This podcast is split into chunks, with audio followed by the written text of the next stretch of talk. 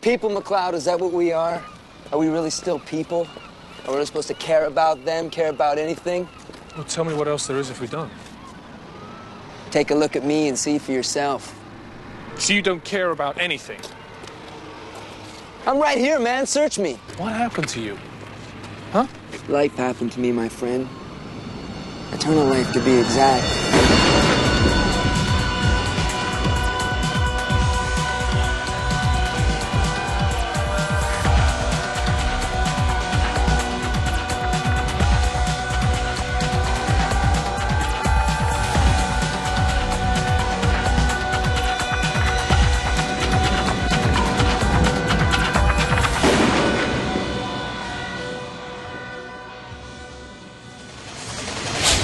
All right. Welcome to Highlander Rewatched, where we look at each and every episode of Highlander and talk about it in detail and explore the vast Highlander universe. I am one of your rewatchers. I'm Eamon. I'm Keith. And this is Kyle. And today we are talking about what episode, Keith? This is season two, episode two, Studies in Light. Very good. So we're very excited to talk Meetings about this- within meetings. Yeah. uh, so this episode was originally aired October 4th, 1993, a Monday. So they're sticking with that Monday schedule, it looks like. Mm, so Garfield didn't see this one either. I guess not. This episode was directed by Peter Ellis. Uh, he's done some Silk Stockings. yeah, yeah. And this is the first of six Highlander episodes uh, he's done. He did one Raven episode too. Oh. Um, more recently, he did some episodes like Supernatural. He did Smallville, Smallville. which I'm a Nice. huge fan of. Oh, Uh, I think he did Lois and Clark too. for An Ooh. episode, yeah. interesting. If you're Double into Superman. if you're That's into Smallville and you're into rewatchers, check out the uh, season seven DVD, and you will see uh, myself and Kyle on the DVD extras Of Smallville, we're talking. of here. Smallville. Yeah. Wait, really? Oh yeah. Yeah, we're in the. We don't say anything. We're We just don't in say the- anything. we're in Our, the our footage background. got cut, but we are eating hamburgers at a diner. Yeah. What? Yeah.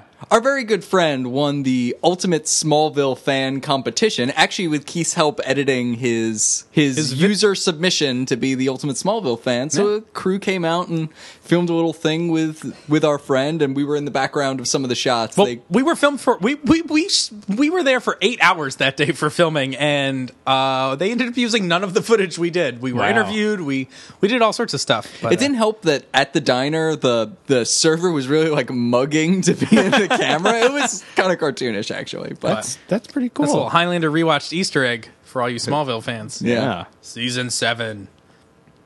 So anyway, the writer of this episode of Highlander uh, is Naomi Jensen. She wrote two episodes of Are You Afraid of the Dark? Yeah. Uh, one episode called The Tale of the Frozen Ghost, and another episode called The Tale of the Lonely Ghost.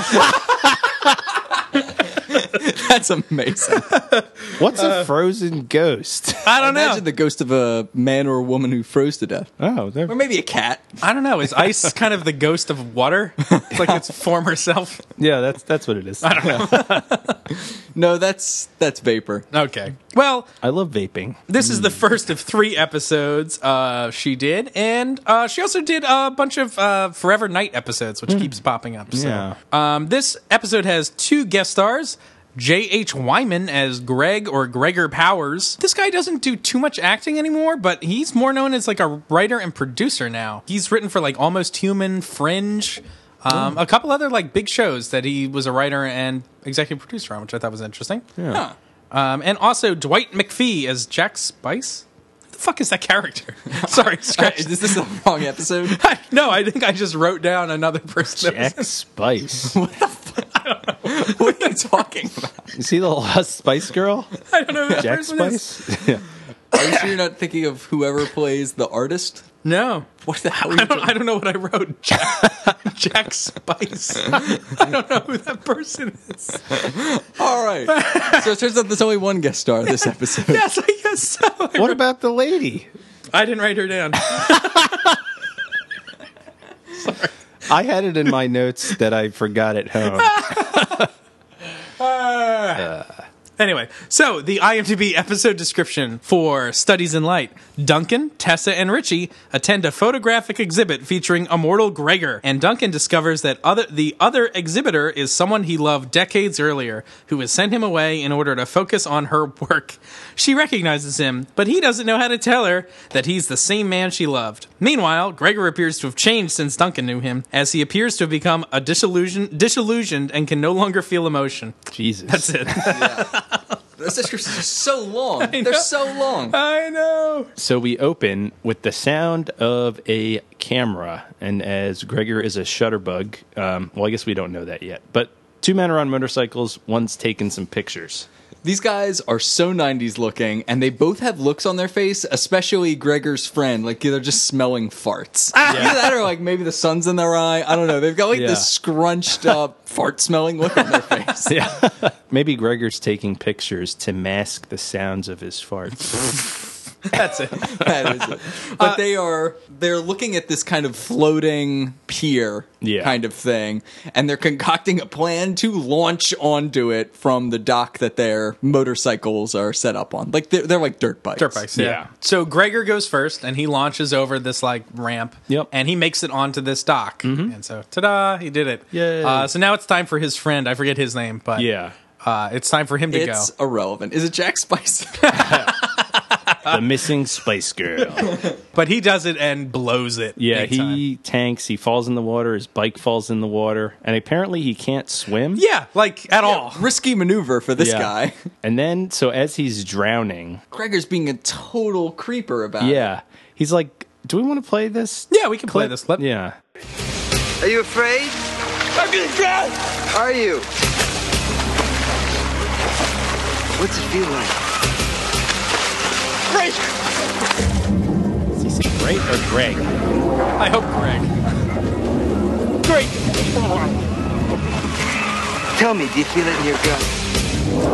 He's underwater. He can't hear this. Yeah. Tell me, this is weird what's it like to die? point. It's really weird. Yeah. He's like doing an Andrew Dice Clay bit as this guy's like drowning or something. Uh, so eventually, Greg helps. He this- helps him out. This He guy pulls him out out. of the water. Yeah. And he's like, "Oh, you little buddy, I wasn't gonna let you get hurt." Yeah. And this guy's pissed. Of Yeah. course, because he almost drowned. Yep. Because he didn't learn how to swim when he was a child. Nope. Then we cut to Mac, Richie, and Tess. Yep. Mm-hmm. Uh, walking to an art show, we find out. We, we've got to play this clip of what Richie says because, in true Richie fashion, it's amazing. yep. This is one of his best clips. It's very good. Yeah.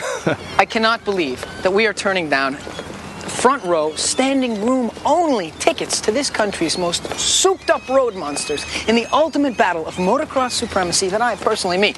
Richie Ryan scalped at 50 bucks a pop to look at some pictures. Look at some This very pictures. souped up road monsters. Also, And Going this- to Monster This country's Jam. premier, like, uh, but is it it's standing room only at like a BMX rally? No, I think I'm these just are gonna go out and monster say, trucks, right? No, what is this? he says it's motocross, Oh, I thought he said, okay. Souped up monsters, but like souped up road monsters. yeah. Oh, I, I just, I'm at, when he said monsters, I think I, I went to monster, Monster tr- trucks. that's- you're Truckzilla. expecting Truckosaurus Truckers, Rex. yeah, I yeah. expected like a but it's Jurassic not standing period. it's uh, not standing room like right? When they show it, it doesn't look standing room. Yeah. It looks kind of empty. and are the best seats at one of those things really standing room only? I don't know. I don't think so. write us people Yeah. let us know what tickets we need to be buying what tickets we need to be scalping yeah, 'cause Yeah. where, where else can we find the most souped up road monsters? ugh richie That's actually our nickname for Eamon most of the time. a souped up road monster. I do love soup. I like a nice tomato soup with a grilled cheese. It's very good. that does sound good Souped up. it just started snowing here in philadelphia today so that that sounds like it would hit the spot that's been your highlander rewatched weather report That's right. Tune in every week.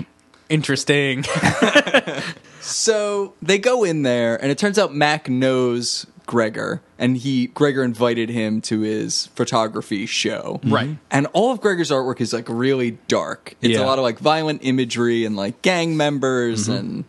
And people te- wielding knives. tess is instantly disgusted by this Yeah. like she goes in and she's like this is all very violent. Like- Yeah. Like, and it's like, hold on, Tess. Like, you're an artist. Yeah. One, like, you you must, I would hope, understand that like art falls on some spectrum of like what it's trying to convey. But she's utterly disgusted by this because it's so violent.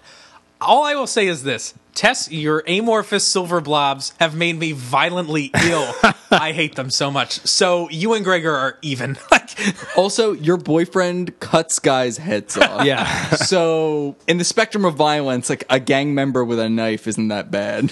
also, I'm pretty sure like a lot of the pictures are taken of the extras that were in the previous episode in the punk club. Like, I'm pretty sure the guy with the knife is the guy Mac beats up. That's an amazing observation. I hope that's accurate. Yeah. That's awesome. and some of his some of his photographs reminded me of Ouija. Do you know him? He's a Like the- photographer. The man with the, the guy with the board. That's right.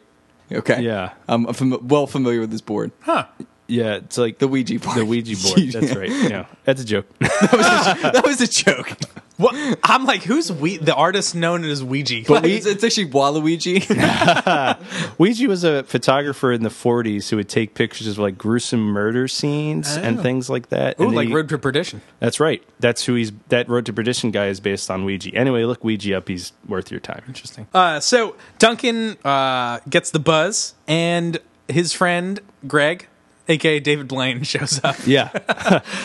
and he's the guy on the motorcycle Right. that watched his friend drown. Um, so Duncan is not into this guy's art like either. He's like, this is really dark. Like nobody appreciates this at all. Yeah. I, I finally, I, I frankly had like a little bit of an issue with that. I was like, why does everyone hate on this art? Like, uh, just because someone takes pictures of like violent images doesn't mean it's like bad. I don't know. Maybe that's just me. well, it's unclear. Also, it's like not a real artist, so it's harder Yeah. to weigh in on it. Yeah, because most of his pictures also look like he's on the set of West Side Story, and people Yeah. are pretending to be in a gang. Yeah. so that's part of it. Maybe Duncan is just trying to let him off easy, and he's like, "Oh, this is really violent. It's, not, into really, it. It's not really my thing. Yeah. Yeah. Not, it's not being like, Psst, This is awful." I'm yeah. into real violence. which he is. yeah. then Richie calls Mac over because one of the photos is actually of Duncan. Right. As he's bursting out of a burning building, like saving a child. Yeah, mm-hmm. snap a Mac. Snap. Snap attack That's right. Oh. of Mac. Snap attack at Mac. Uh, so there's an awesome. This is one of the best dissolves I think they've done into a flashback. Like the, This is a little this is a little easy though.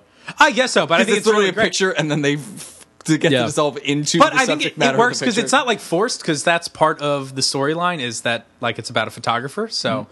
they just like the picture comes to life essentially, and uh, I agree. It was very seamless, but No, also- it's- yeah, I think it was really great. It's, it's very rare for them to have this kind of like direct Yeah. parody.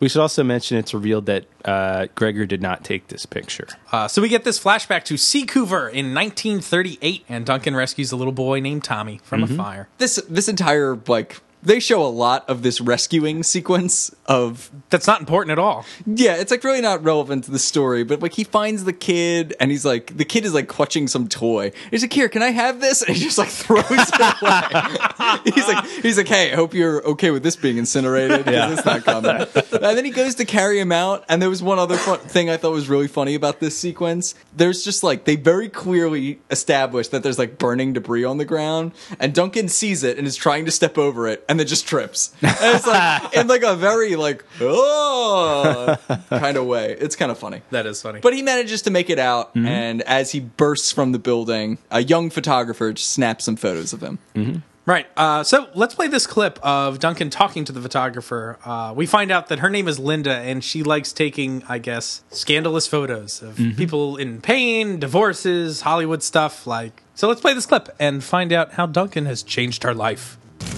It's what people want to see. Because that's all you show them. Oh, maybe I should try and sell the editor pictures of flower vases, kittens playing, freshly baked pies.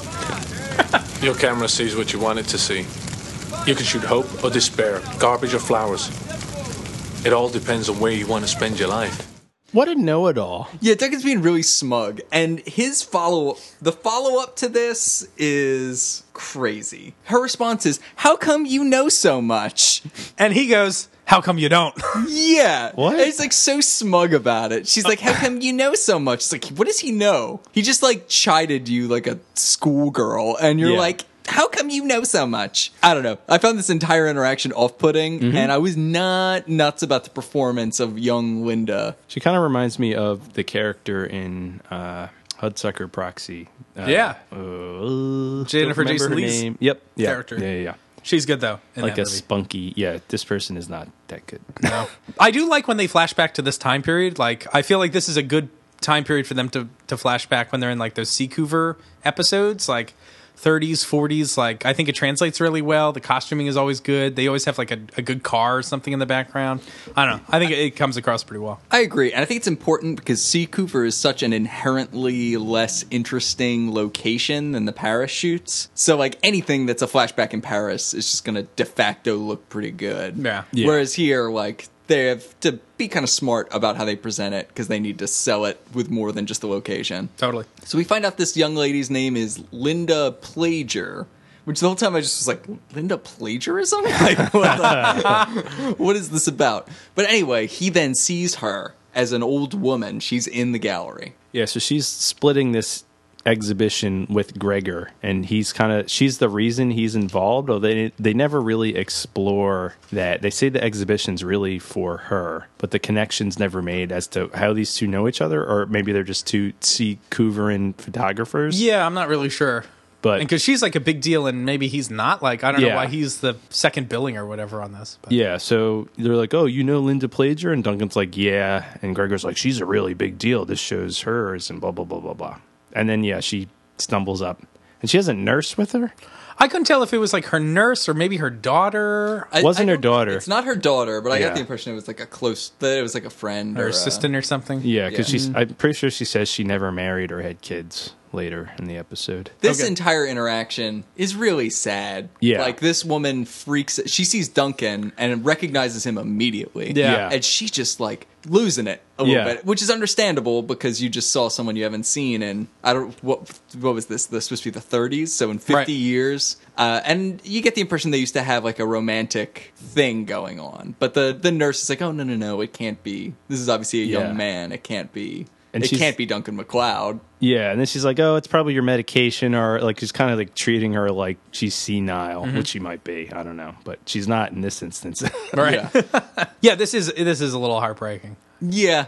It And was- this is I- a, this is a good angle I think for the show to take though. Like we've never met one of Duncan's mortal loves before. Like Right. we've met like Amanda and that's about Grace. and Gra- Grace. yeah, Grace. But yeah, this is this is a, an interesting kind of ripple in that storyline. Yeah. And Which then is like cool. Tessa looks pretty mortified about the whole thing. Mm-hmm. And it's great. Because yeah, I guess y y I I wish they explored Tessa's involvement in this a little more because she could kind of see herself in Linda. I think more, especially because they're both artists. yeah, Yeah. But yeah, this would have been a good storyline. Like we saw uh, in the first season, what was it, Eyewitness, where they tried to draw some weird parallel between Tess and that that woman who. didn't- Oh, the artist. and that weird Yeah. artist. Your art is is life. It's Yeah. beautiful. These people. This is hotel art or whatever. It's ridiculous. Uh, but they Fake tried it- to draw fake some it in parallel flight. with those two, and it's like this is the character. Yeah. that that character should have been. Like But we, Tess- we could have explored this dynamic more, but whatever. yeah. Tess just kind of disappears after a certain point in this Yeah. episode. So after this scene, we're outside at a motocross track or something. Like, where did they go? Or did they, They end up went to going? the yeah. They yeah. go to that show. I thought they were not going to that. Because, No, they're just gonna miss the beginning. Oh, they were going to miss the beginning. Right. Well, too bad for Richie, but Yep. they're there. And Greg is with them, and he asked Tess some weird, creepy questions about growing old and having Duncan leave her. Yeah. Uh, it's a little harsh. It is. It's very harsh. So like, here's our first inkling that. Well, I guess our second inkling that something's a little wrong with Our- Gregor. This is our third inkling. Our second inkling is the shades he's wearing. Yeah. he's wearing like these round blue shades. They're Yeah. infuriating. Do you know those those like shades that have the skulls in them, like the holographic skulls in them? I was I half expecting was expect- yeah. them to see like he got these at Spencer's Gifts. I just kept picturing Dr. Jacoby from Twin Peaks when I see these glasses. They're So- punchable. And then Richie interrupts, of course, this like Hot awkward dogs hot for dogs for everyone." everybody.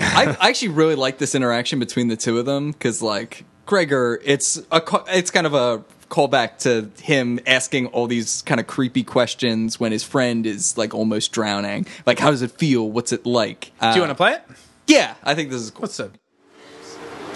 Must be hard knowing that you'll keep getting older and McLeod will I mean, tell me, how do you handle knowing that one day he's gonna watch you grow old, wrinkle, and then die, and eventually move on to somebody else?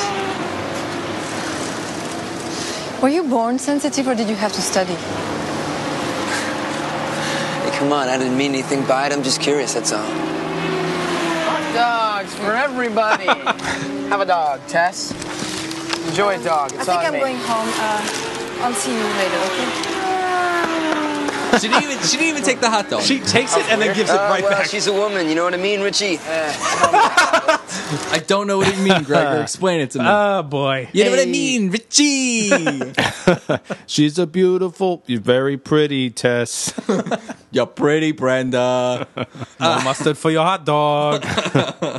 so Gregor's kind of a creep. He's a weird dude. See, I kind of like the idea of so the a theme that's kind of played out here is that Gregor's kind of um, um, immortality has kind of killed Gregor emotionally, and it's kind of interesting because he's got almost this weird like s- mad scientist kind of feel to him, where he just like pokes and prods people to like watch them squirm and kind of absorb their emotional experience by making them as like putting them in, in extreme discomfort. Seems to kind of be his shtick, and that's kind of interesting. Yeah, he Definitely. has like a morbid curiosity. So after this, we're back at the gallery, and Linda is not feeling well, and she collapses, and I guess is getting taken to the hospital. So we know she is not doing well, and we find out from Greg that she's dying. So Yeah. So then we're back on the dock, and Greg and Richie are palling around, and I thought there's an interesting bit of dialogue here. I guess maybe we can start wondering about some stuff that's being said. Uh, so Richie's asking like how Mac has changed in like 200 years, and Greg's like, "Well, how have you changed? Like, you know, just imagine that." He's like, "Well, I don't grow old." And then Greg asks him, he's like, Well, what happens if you were immortal? And Richie's like, Hmm, I don't know. And it's like, oh, I wonder what that dialogue means. Hmm. I th- wonder if any seeds are being planted by these sort of lines. Interesting. We'll find out soon. Uh, Uh oh. But this old exchange is interesting. I really like what this character represents. And it kind of speaks to some of what we were talking about during the movie and some of the original ideas for Highlander about like kind of being sick of life and like exhausted.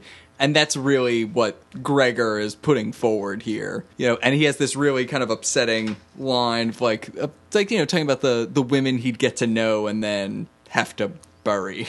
Right. yeah. So Duncan then is visiting Linda in the hospital.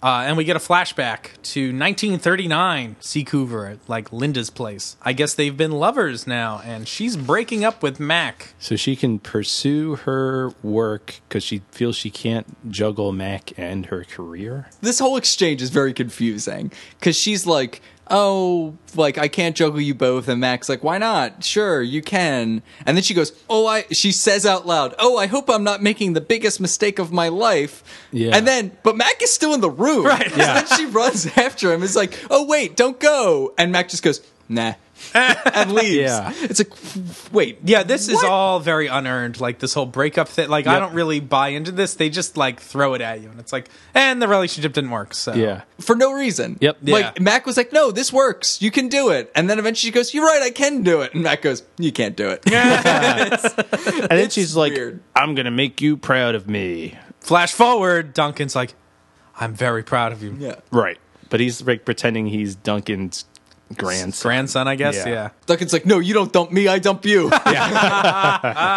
no one dumps Duncan McLeod of the Clan McLeod. What you don't do is dump Duncan.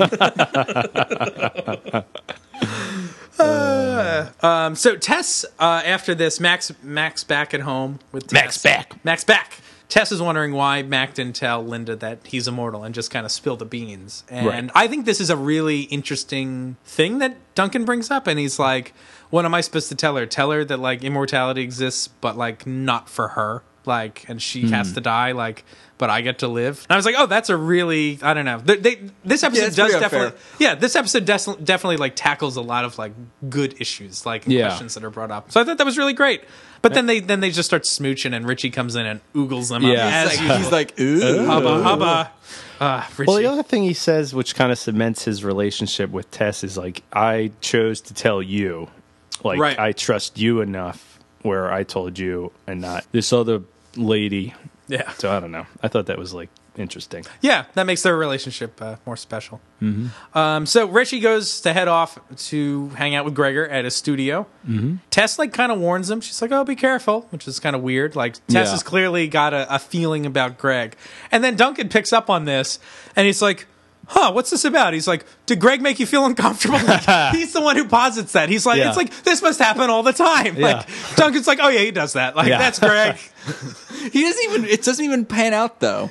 He's just like, oh, did he make you feel uncomfortable? Cut. Yeah. Right. It's like, Yeah, I guess. Uh, So then we cut to Richie vi- coming to the studio, and then a person we can't really see, but it's obviously Gregor, is just kind of hunting him on Yeah. his dirt bike. he like drives. It's this like big open studio space, and he just like barrels in. Well, the thing that's weird is like he pulls up like into the doorway of the Yeah. studio, and Richie's all of a sudden is like, "Oh shit!" and Yeah. he just starts running. It's like Yeah. nothing happened. Like somebody pulled up into the door, Yeah. and you just like are like, "Oh no!" That's really weird, though. I I don't know. I don't guess. know that. Oh no, is the, necessarily the right response, Right. but some amount of alarm is appropriate. I'd probably be alarmed, but I don't know if I'd run away. I think I'd be like, "Greg?" question mark, Yeah. and then like have some other questions after that. But so they they run all over the place. yeah. Then Greg's like, huh? I- Relax, man. Yeah. hey, have a sense of humor. And yeah. And then he's like, can you ride? then Richie gets on the bike and does the dinkiest little Yeah. lap around this space, and it's just like, I don't know, can I? Yeah. like it's we were like, supposed to- no, not really. It's like I don't know. You literally went five feet. like what? So they decide to have another jumping contest. Mm-hmm. So they're outside and they're going to attempt to make this jump again. And this time they do it together at the same time. Yep. Yeah. They've got mutual launch pads to launch onto this little pier. That's right. So they- Launch they pad la- McQuack. So they they launch, Fact. they launch off. Uh, both of them make it, except Yeah. Richie like overshoots his mark. He can't stop in time. Yeah. and he ends up like driving into some like empty boxes or whatever. And just gets a really brutal looking cut on Yeah, his he arm. does get a really bad cut, but Richie's all pissed about it. He's like, "Oh, I could have killed myself." And then there's another interesting bit of dialogue where Greg says, "I wouldn't let you do it if it wasn't dangerous." And I was like, "Oh." Because maybe does Greg know this isn't dangerous? oh. But he let the other guy do it, and that guy wasn't immortal. Yeah. He didn't give a shit about that guy. I don't know. All right, maybe not. He's like, I don't want Mac to think I'm abusing his best little buddy. He says something like really condescending or something. But Richie's so angry at him. It's like you didn't have to do this. Yeah, yeah. You chose to do this like daredevil stunt after he chased you through like a studio. And so. and in the episode with you know the Indian, that episode Richie's flying all over the place with his bike. Like Yeah. he doesn't care that he's crashing all the time. Like Yeah. this is not new for Richie. Yeah. He's a guy you just need some stitches. It's like, yeah, damn right you need some stitches. You've got like mottled, torn up flesh. Yeah, and a tetanus shot, hopefully. Yeah. So uh, Richie and Greg return back to the antique store. Mac is none too happy about all this and has a little convo with Greg Mm-hmm. outside, which we played at the uh, the top of the show here. This this whole thing is awesome. Yeah. I really like the dialogue that's exchanged here. I really like the line people is that what we are? Cuz Yeah. that kind of really drives home the part of the issue that like eternal life is just inherently dehumanizing. Yeah, Like, they have a fundamentally different experience than people do. right. And all the moments that make human life worth living are in some way defined by reference to your the end of your life. philosophical stuff. So we get a flashback to Was- the Washington Territory in 1883, and it's a cholera outbreak. and Gregor is a doctor. Dr. Greg, paging Dr. Greg. paging Dr. Launchpad McQuack. uh, so yeah, he the, he is treating a child who unfortunately expires. Mac is there with him in this kind of like westerny place, and then this angry dad shows up. Where's my boy? Where's my boy, Gregor? He's like, he wasn't that sick when he came here. You killed him. It's Yeah, like it's bizarre. It go- he Yeah. he ramps up from like one to eleven, Yeah. just instantly. Yep. So he shoots Gregor. Yep. Uh, so that's on. Also, can we talk about Mac's accent in this scene? It's we all can. over the place. I have no idea what it is. it kind of starts out like this, but then it goes back to normal. It goes back to normal, and at some point it's more Scottish. Yeah. It's all over the place. I mean, I don't know. A lot is being asked of Mr. Paul in this series, so cut him some slack, but it's a little crazy. He's like, "Aye, laddie, it's your old friend Duncan McLeod of the clan." Me, rrr. it's like, what planet are we on? It's it's very strange. So Beep beep, ribby ribby. Greg is dead. Yep. And so Duncan, I guess, throws him in the back of a wagon and takes him out of town. Yeah, and he just lets the murderer like leave. Yeah. I guess so he can h- save Greg from being discovered as an immortal. But it's just like you're gonna let this murderer go. Yeah, it's interesting. Like Greg wakes up and he's like, "Oh, what happened?" Like, and he's like, "Well, you got to leave town." And Greg's like pissed at the the dude. Yeah. Like who shot him, and Duncan's like, eh, whatever, let it go. It's like, hold on, if Greg was not immortal, He'd be- like yeah. this is a crazy person. Like, granted, who's emotionally upset that Yeah. his son died, but like shot an innocent person. Like, Yep. this guy needs to be like Held accountable. held accountable for that. Like, Where's my boy, Greg? straight to shooting. And this is another cool interaction because Duncan's being pretty matter of fact about this. He's just like, yeah, you got to move on. Like, this will be this. And Gregor's really upset about this. He's like, I don't know if I can keep, like, just reinventing myself. and, Yeah. like, keep doing this over and over again. it's got to be tough. Got to be tough. My next note is just, how does Tess find these outfits? it cuts to this weird. She's wearing this all white number that has like a jacket, like this big jacket over top that's like tasseled together. It's I don't even know. It's her outfits in this show go from being like reasonably classy to utterly insane. yep. Well, I, I have another note about Tess in this scene. So we, we come back out of the past, and Tess and Duncan are talking about, I guess, this instance.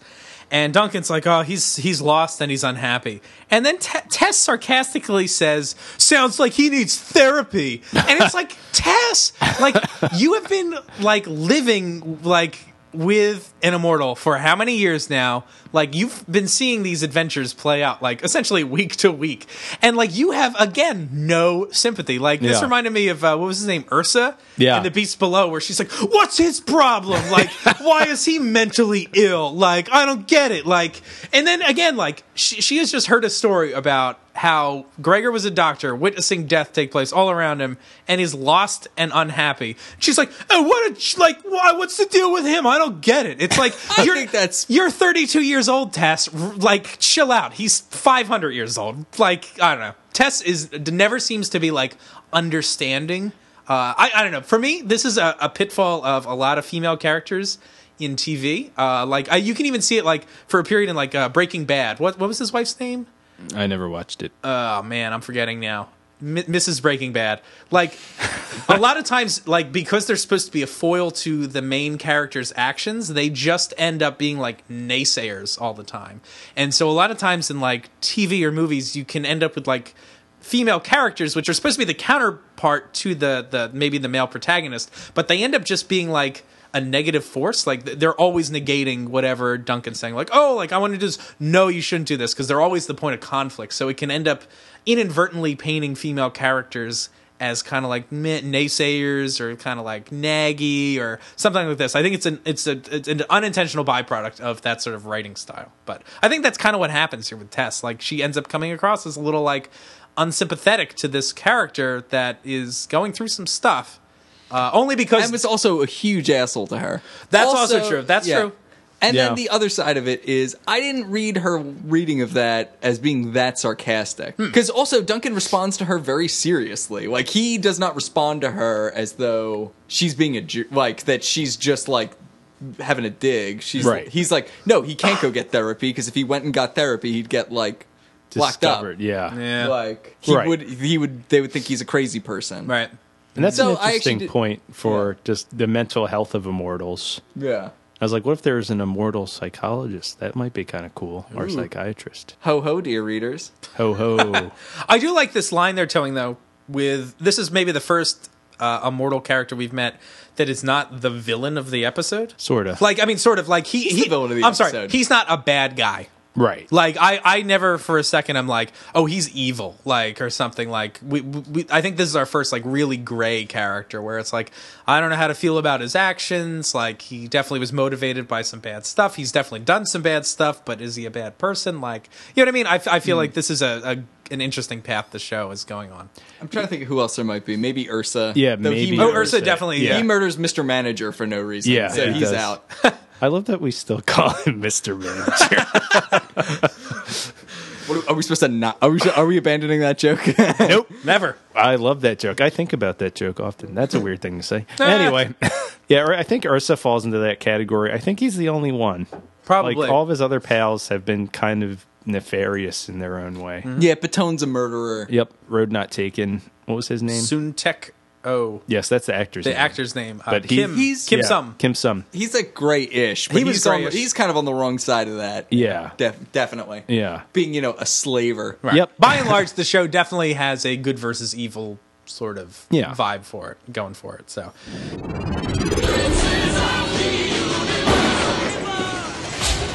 Hey, rewatchers! Thanks for joining us on today's episode. If you haven't already, make sure you uh, join us on Facebook. We can follow the conversation and interact with other Highlander fans. While you're at it, give us that five star review on iTunes, baby!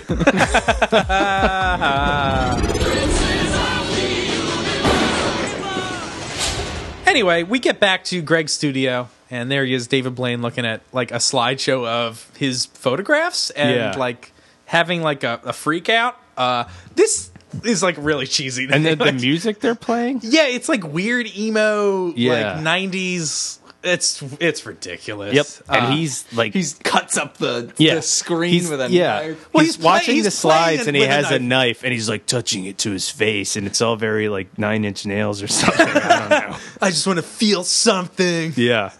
But it- so he's That is exactly what this whole thing is. Yeah. Yeah. Yeah, this episode definitely had like an after school special sort of vibe to it. Like but It's he's super Nine Inch Nailsy. Yeah. Oh, the pain's the only thing that's real Yeah. anymore. so he like starts slashing up. He's like projecting his photos onto like screens, I guess, and he starts slashing them up. So he's having a breakdown. and then he goes to the he breaks into the gallery. Yeah. And destroys at first like there's this weird shot where they like say like two old people kissing Yeah. next to like one of his weird like violent pieces. And Yeah. he's like choosing which one to destroy. Yeah. And he like destroys the happy art. And he's like he's like weirdly like turning and looking at all the pictures Yeah. and like holding his head like ah the voices or whatever and like I did think it was kind of cool how he breaks into the museum. He like With a pulls up on trash his can. mo- motorcycle and like walks up and then just picks up a trash can and like throws it through. And this place isn't alarmed. I guess not. Also, uh, I just we should talk about uh, the location. This to me, I think this is the uh, Seacouver, Seacouver, Vancouver, uh, like that science center. Oh, uh, that w- The same one with the geodesic dome. yeah. This from- this is just a, a close up. for the other art episode. Yeah, exactly. Yeah, I think this is at the same location. Eyewitness. Uh, yeah, I think so. Yeah. Yep. Gregor ruins everything. Yeah, he Thanks, destroy- Greg. Does he destroy all his work and Linda's? He says work? later, he's like, "I destroyed everything." and his and his negatives And it's negatives. Yeah. Negatives Nancy. So then he also shows up at the antique Uh, store. the antique store where Richie is. Right. And he's like, yo, you want to hang out? And then Greg comes in and just smashes a pot Yep. and has a freak out. And like choke slams Richie. Yeah. Right. well, Richie says, there's a good line. Richie's like, oh, do you want to hang out? And Greg's like, I think I've hung out for too long, which I was like, ooh, dark. Yeah. Uh, so it seemed to me at this point that Greg has like a death wish or something. Yeah. And we'll get into that later when we have a confrontation. Charles Bronson. Charles Bronson is killing hipsters. Uh, in this confrontation with Richie, Greg says, is life worth living if you can't die? and he, he pauses to Richie. Answer that, and you won the playoffs. And you don't want to win the playoffs. So this is a really interesting question, and I was wondering. We've talked about maybe doing a question of the week, Yeah. Hmm. and maybe should this be uh, our first question of the week? So we're gonna ask this questions uh, to you, and uh, we're gonna ask it on Facebook as well. So you can write your responses in, email them to us, and we'll read the best ones on air. But we're gonna talk about it amongst ourselves, maybe right now. What do you guys think of? Maybe this is maybe being the core question of this episode. Is life worth living if you can't die? This Yes. is almost the core question of like Highlander everything, but I'm going to say yes. Hmm. Because if you can't die, you have the potential to improve the lives of other people around you with hopefully your, you know, advanced knowledge and experience. So I'd say yes. What do you think, Kyle? So I'm going to say yes in one sense, but with a certain qualifier that actually is another issue that's brought up when Gregor says, "Are we still people?" I agree that the answer in the like kind of the the meaningful sense is no. You're not human beings. Like death is part of the human experience. Like immortals are something else. They're they're playing at being people to a certain extent because like a human life is defined by its ending, and I think that's critical to the entire story. Yeah, I, I would say actually, I think life is not not not not worth living if you couldn't die. You should still live it. Uh, I know for me, like personally, if knowing this will end at some point makes the the time I have here like more precious, which I think is an important thing that I guess could be lost on immortals because it's like, well, why should I savor these moments above another? Like I'll just keep getting more, or when when I don't know when the last moment will be, you got to make each one count. That's our PSA, everybody. Yikes. well, it's like even people who live a normal mortal lifespan, it's like kind of sad, but sometimes you do hear people just kind of conveying that they're just kind of tired of the entire thing, and that's after, you know, 70 years as opposed to 500 Right. Mm-hmm. years. And that's got to be, I don't know, it definitely has to be hard to get up in the morning at a certain point, but. Right. So everyone, put on your existential hats and write us this extremely dark and depressing question: Is life worth living if you can't die? Food for thought. So we're back at the hospital. so Richie lets slip that Mac is at the hospital Yeah. visiting Linda, who is, you know, recovering or asleep or something. Something. Yeah. Uh, so Greg goes over there and he opens the door, and Mac is like hiding behind the door. Like, did he get the sense? I don't understand why he's hiding. I don't know. I either. assume it's because he doesn't know who's coming. He knows an immortal's coming, but so. He's just hanging out there. So Greg comes in, and then is Greg gonna kill Linda? Well, he like comes in and just walks right over to Linda. like, So like Mac like attacks him like Yeah. hey get over here like get off of her Yeah. like I, I didn't know exactly what Greg's plan was because Yeah. I was like why does he want to kill Linda? well, he goes to attack her when after Mac stops him the first time. Yeah. he like does a weird like "Ugh," like he's gonna hit her or something. I think he's trying to. I think this entire thing is he's trying to bait Mac into killing him. Yeah, This is like a suicide that's that's what I thought attempt, this and was he's, too He's trying to get Mac into a position where he'll axe him. Mm-hmm. interesting so they end up having a fight uh, it looks Yeah. like Mac does not have a sword with He him does at not. all He's unarmed. and uh, Greg pulls out his sword and I Yep. noticed this I thought this was interesting his sword is a Tizona del Cid sword and why do I know that without even Wikipediaing it uh, because our grandmother and grandfather actually had one of these swords Oh, wow. uh, hanging in their house. Huh. Uh, and I What, remember. is, what does any of that mean? uh, so, uh, the Tiz- Tizona del Cid sword, uh, and I did look this part up on Wikipedia. So, it was the name of a sword carried by Rodrigo Diaz de Vivar el Cid, which was used to fight the Moors in Spain. According to the Cantar de Mio Cid, the name Tizona translate in, translates into burning stick.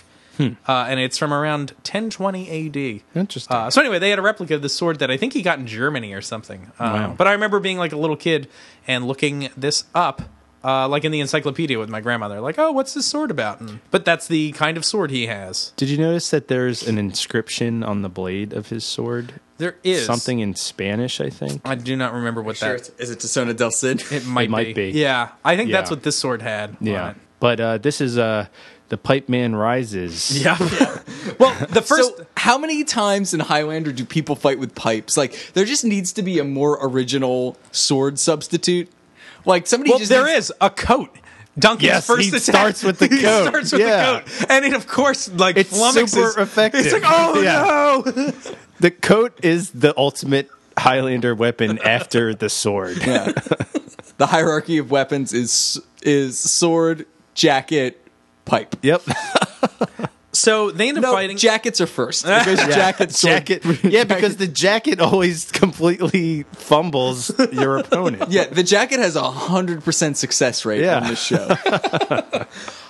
so Duncan ends up. They, they fight all over the hospital. They end Yeah. Mm-hmm. up on the roof. It kind of moves around. It's not a bad fight. Uh, Duncan does some pretty cool moves with this pipe. the fight goes through the hospital. uh, it's an okay fight, I suppose. like up the stairs and Yeah. Yeah. So Mac is using so we're calling it a pipe. This is like a massive bow staff with like a crook at the end of it. Yeah. He's like Shepherd Duncan. Like a yeah, it's- yeah, yeah. He's like little Bo Peep.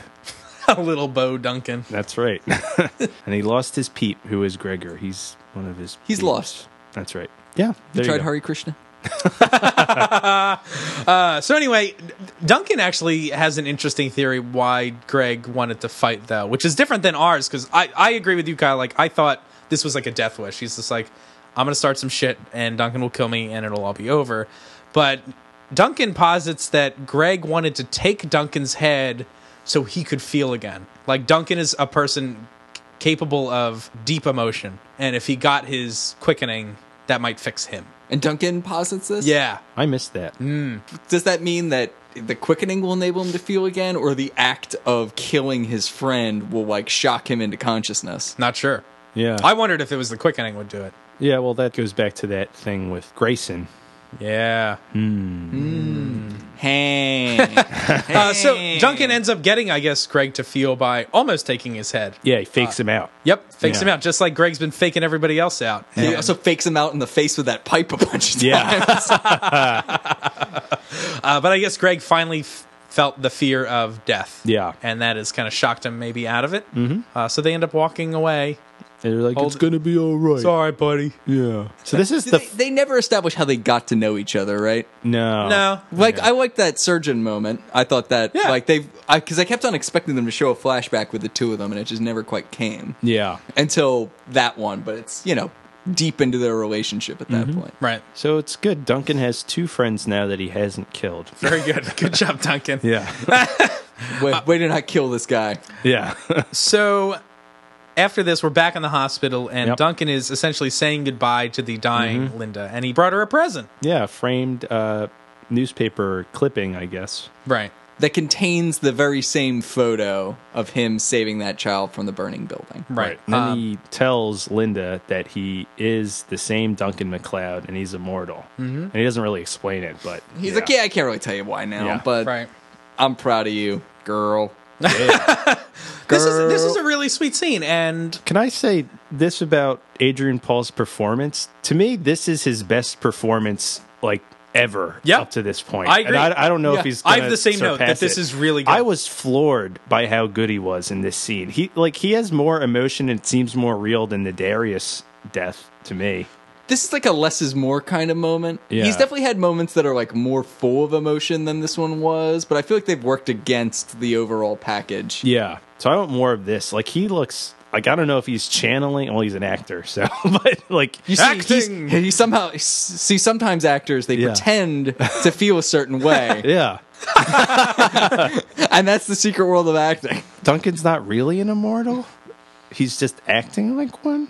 This whole thing is a pack of lies. ah, but yeah, he, he did really good. Yeah. At this part. I mean, they both do. This is a great scene. this is a really good scene. Yeah. I, I buy into all this stuff, and again, I think this story, like this relationship, is a really interesting thing to explore, especially in a action adventure show. Like Yeah. this is like deep territory, and it's heartbreaking and something you don't see either. Like No. in any sort of mainstream media, Yeah. like a young virile young lover or whatever, uh, like loving an elderly woman. Yeah. Um, so I think it's got a lot of a lot of good stuff going on. He's got Yeah, some yeah. serious heart. Yeah. it does. And then I assume it looked like she dies, like, Yes. kind of in his arms at yeah. the end. So I guess he can take that present back. No. Yikes. Ah. and then that's and then that, Oh, I like that as a uh, Instead of saying yikes, we yikes say say zeist. That's what we're I gonna, do like that. that's what we're going boy. to be saying a lot of in the next movie. Uh, so that's that's it. So this episode really made made me think of like an episode of Star Trek because there's a lot of overt philosophical discussion. Yeah. Like it's not even buried. Things aren't analogies. People are just literally discussing the nature of life and death a lot in a way that does as you said often doesn't happen in action adventure TV shows. That said, I wish some of this stuff was a little beneath the surface. Yeah. There's just some goofiness, like The Gregor's- shades. Yeah, the shades. Gregor's freak out. Yeah. little goofy, but So wait, what do we decide Gregor's nickname is? Is he Launchpad McQuack or David Blaine?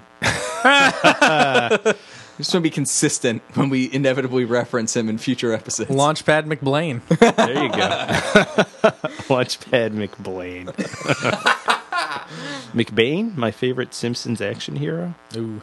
Yeah, I, I like this episode. I think it's I think it's okay. It has problems. Oops. It's hard to introduce characters like this that deal with like a lot of like heavy stuff without like they just introduce this character cold. So Yeah. I think that's one reason that a lot of this stuff is like amplified. Like it's like really over the top because it's like, well, we got to like show him show that he's this way. Like Yeah, we got 43 minutes. Let's do uh, it. And again, Yeah. with like television being what it is today, this might this story arc might come about of a character that we've seen a bunch and that is reoccurring, and maybe we start to see every time we meet them they deteriorate a little more, and we get to be on that journey with them. Yeah, who knows? But I don't think we ever meet uh, Launchpad McBlain again. Hmm. I think this is it. So we don't know what happened to him. Hopefully, he pulled it together. Hopefully.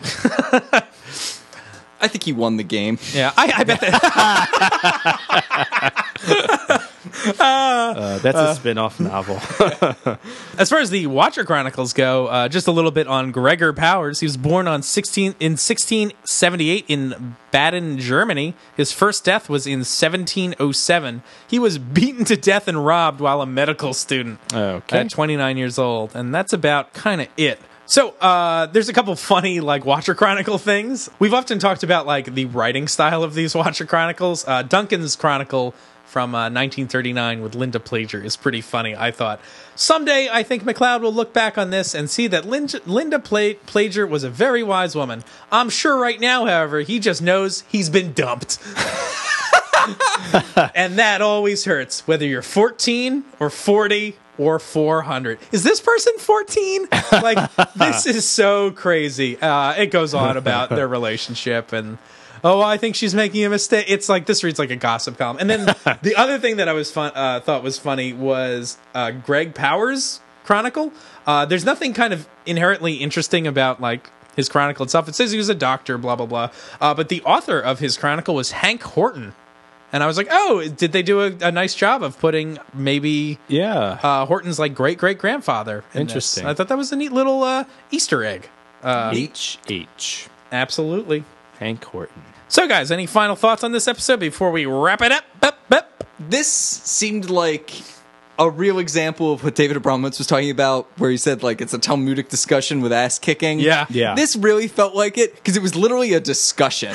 Yeah. It wasn't that, like, people represented certain things and the story played out. Literally, the two sides of the conversation sat down and had that conversation. Yeah. And then they also fought with pipes and swords.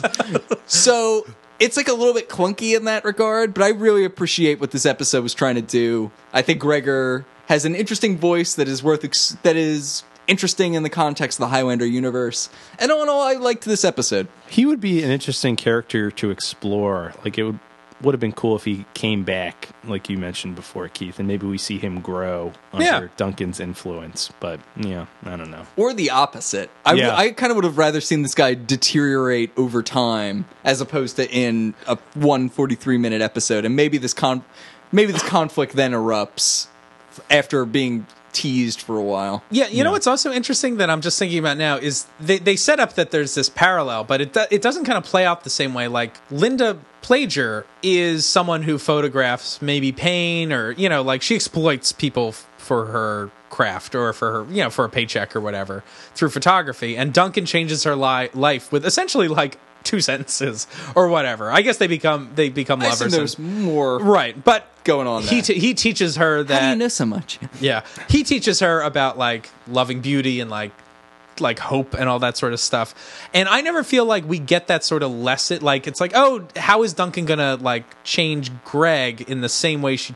he changed linda and he just kind of almost chops his head off at the end like it's like a scared straight sort of thing it's like Yeah. yo you're not gonna be miserable like i'll fucking kill you like and that like snaps him out of it instead of like an actual like it should have actually taken place through that discussion like duncan should have made a really compelling case and it could have actually happened in the midst of the sword fight like if they just threw in some dialogue while they were fighting it would be nice that way it's not just like philosophical discussion sword fight philosophical discussion pipe fight like uh that it was kind of incorporated but i wish duncan had really kind of swayed Gregor to the side of good uh, through like actually persuading him, like Yeah. instead of just kind of making him like snap Scared. out of it or something. Yeah. I don't know. Yeah, I do like. I do think it pays off well that he is in fact afraid to die because he confronts Tessa about that. He overtly has that conversation with Richie on the wharf, like, "Are you afraid to die?" Like he confronts them about it, and he fancies himself as someone who doesn't fear death. But then, when the chips are on the table, he does. And even for immortals, this, you know, fear of the void is ongoing. I thought that was interesting. All right, so check out A Study in Light. It'll be good. It'll be good. What am I talking about? Was it good for you? Absolutely. So make sure to join us next week for episode three, The Turnabout. Thanks a lot for listening, and we'll see you next week. I've been one of your rewatchers, Keith. I'm Kyle. This is a Bye, bye, bye, bye, bye.